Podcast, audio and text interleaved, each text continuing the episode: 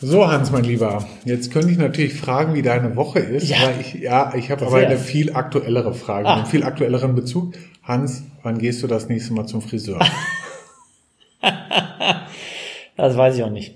Also die machen ja jetzt nächste Woche Ja. auf und ich habe noch keinen Termin gemacht. Ich finde, ich sehe auch noch ganz okay aus. Äh, Mach mal aber, einen Termin. Ja, Ist besser. danke. Dass, äh, Ich dass weiß du so auch- direkt sagst und direkt alle zuhören können. Genau. Gilt auch für mich.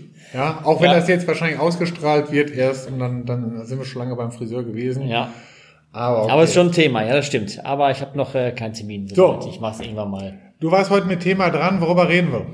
Ähm, heute habe ich mir gedacht, Lieferantenentwicklung. Lieferant. Schönes Thema. Lieferant. Nee, warte mal, warte mal, langsam an. Lieferantmanagement haben wir doch schon lange gemacht. Ja, Lieferantenmanagement schon, ja. Da haben wir ja mehr über Suche gesprochen und Bewertung. Aber heute will ich mal wirklich auf das Thema Entwickeln von Lieferanten. Weil das einfach ein super wichtiges Thema und super vernachlässigt wird. Okay. Zu wenige Also wie- wie- Leute, Be- Firmen konzentrieren sich auf die Entwicklung des Ja. Lieferanten. Mehr auf, ich, wie bewerte ich und schön Ja. fürs Audit. Ja, hast recht. Alles super, aber wirklich, wie, wie helfe ich dem äh, Lieferanten besser zu werden? Also mit wir, mir wie, zusammen. Wie mache ich ihn fitter zum Genau. Beispiel? Ne? Ja. Dass er wirklich dann was drauf hat. Ja, das Ja. ist eben ein schönes Thema und das, ähm, ja, darüber sollten wir heute Ja, nee, also da, okay, gut, dann habe ich es verstanden, alles klar. Nee, also da ich, führe ich ganz gerne mal als Beispiel an äh, ähm, einen Kunde, ähm, der hat ähm, was weiß ich, eigene spannende Fertigung, hat dadurch alle Werkzeughersteller, die es weltweit gibt, bei sich immer auf dem Hof stehen, die Ja. die neuesten Werkzeuge anbieten. Und was der gemacht hat, ist, der ist mit seinem Werkzeugexperten dann zu den Lieferanten hingefahren und hat gesagt, hilf denen weiter. Ja, Weil okay. die machen für mich die spannenden Teile. Und da geht natürlich kein Vertriebler von Werkzeugen vorbei, weil der sagt, naja, was will ich da bei der kleinen 20-Mann-Bude ja, hier macht ja erreichen? Umsatz, ja. So, aber die haben das Know-how dann rausgetragen zu dem Lieferanten. Ja, Was die auch gemacht haben, ist, die haben gesagt, du pass mal auf, wenn du jetzt ja schneller bist mit der Fertigung, will ich jeden Vorteil daraus haben. Ja, klar. Weil, ist für mich auch vollkommen legitim, ja, ich habe dir geholfen, dass du es besser machst, weil du wirst es ja auch für andere Kunden einsetzen von der Seite her. Und da wirst du ja deinen, deinen Vorteil dann schon für dich Ja. aus der ganzen Aktion haben. Ne? Und das funktioniert. ja, Win-Win. Ja, ja, genau, richtig. Ne? Ja, das ist, glaube ich, schon, ah, darum geht es eigentlich bei der Entwicklung, dass man, also natürlich gibt es eine passive Entwicklung, man gibt denen äh, irgendwelche Ziele, komm, du musst Qualitätsrate verbessern, Liefertreue verbessern und in sechs Monaten reden wir uns wieder miteinander. Das ist ja schön, das ist ja auch okay, dass man es macht, aber besser wäre natürlich, dass man ihnen aktiv hilft, besser zu werden und zusammen mit dem Lieferanten zu machen. Das wäre ein gutes Beispiel, dass man ihnen wirklich hilft, besser zu werden. Ja. Ähm, ich war ja, ich war ja früher ähm, ähm, Einkaufsleiter bei Querneland und die gehören ja zu Kubota-Konzern Ja. und die haben es zumindest in Japan so gemacht, ähm, dass die selber mit einem Projektteam zum Lieferanten gegangen sind. Also die hatten Kaizen-Projektleiter, Ja. die haben dann den Techniker mitgenommen, den Einkäufer, den äh, Qualitäter mitgenommen zum Lieferanten, haben dort mit dem Lieferanten Projekte gemacht. Ja. Prozesse verbessert, Werkzeuge verbessert, äh, wirklich Kaizen-Projekte aktiv beim Lieferanten. Und alles, was die eingespart haben, haben die dann geteilt. Ja, oder so. Kannst du auch so machen. Aber äh, äh, äh, ja, Hans kenne ich auch aus Deutschland. mit, so, mit so einem ganz typischen Wort Wertstromanalyse. Damit Ach, geht das, ja. ja. Also auch gemacht, haben wir, haben wir Einkäufer fit gemacht, die dann auch zu Lieferanten dann gegangen sind und haben gesagt, okay, jetzt lass uns doch mal hier den Prozess checken. Wie funktioniert der? Auch unternehmensübergreifend, also nach dem Motto ein ganz einfaches Thema, was dabei rausgekommen ist. Sie haben gesagt, du, wir behandeln jetzt ja eigentlich alle Bestellungen von euch gleich. Das ist ja, Ja. totale Mist, weil das ist ein Engpassfaktor bei uns in der Auftragsbearbeitung bei dem Lieferanten. Warum teilen wir das nicht? Die Rennerteile, die lassen wir an der Auftragsbearbeitung vorbeilaufen per Kanban. Die anderen laufen natürlich die Sonderlocken über die Auftragsbearbeitung und das hat einen ewigen Vorteil gebracht. Ja.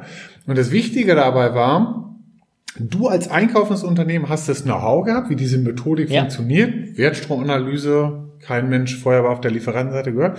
Und du gibst ihnen dann das Know-how und das Werkzeug, wie man da vorwärts laufen muss. Und das finde ich ist ein ganz wichtiger Punkt.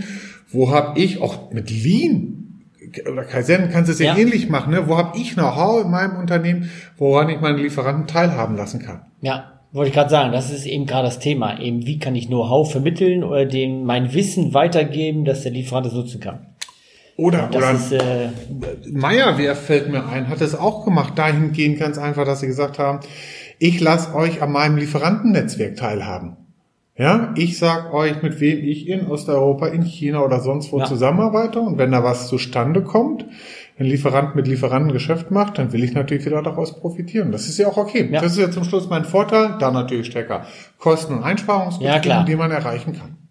Ja, nee, das sehe ich genauso. Das ist, ähm, und es gibt ja auch einfachere Sachen. Also man kann eine Wertschubanalyse machen, Kaizen-Projekte, aber es gibt ja auch ziemlich ähm, einfache Sachen, wie ich mache einfach mal einen schönen Rahmenvertrag mit denen, weil es den vielleicht nicht gibt und der Lieferant nicht weiß, was morgen kommt und durch den Rahmenvertrag hat er Sicherheit, kann vielleicht den Bestand aufbauen und kann dann besser liefern, kann Kapazitäten aufbauen, äh, vielleicht dadurch seine Kosten reduzieren. Ja. Ähm, also so einfache Sachen, einfach ähm, die Planung verbessern, den Forecast verbessern, besser kommunizieren, Ja, dass einfach er auf dem gleichen Stand ist wie man selber. Hans, geh doch einfach noch mal einen Schritt weiter.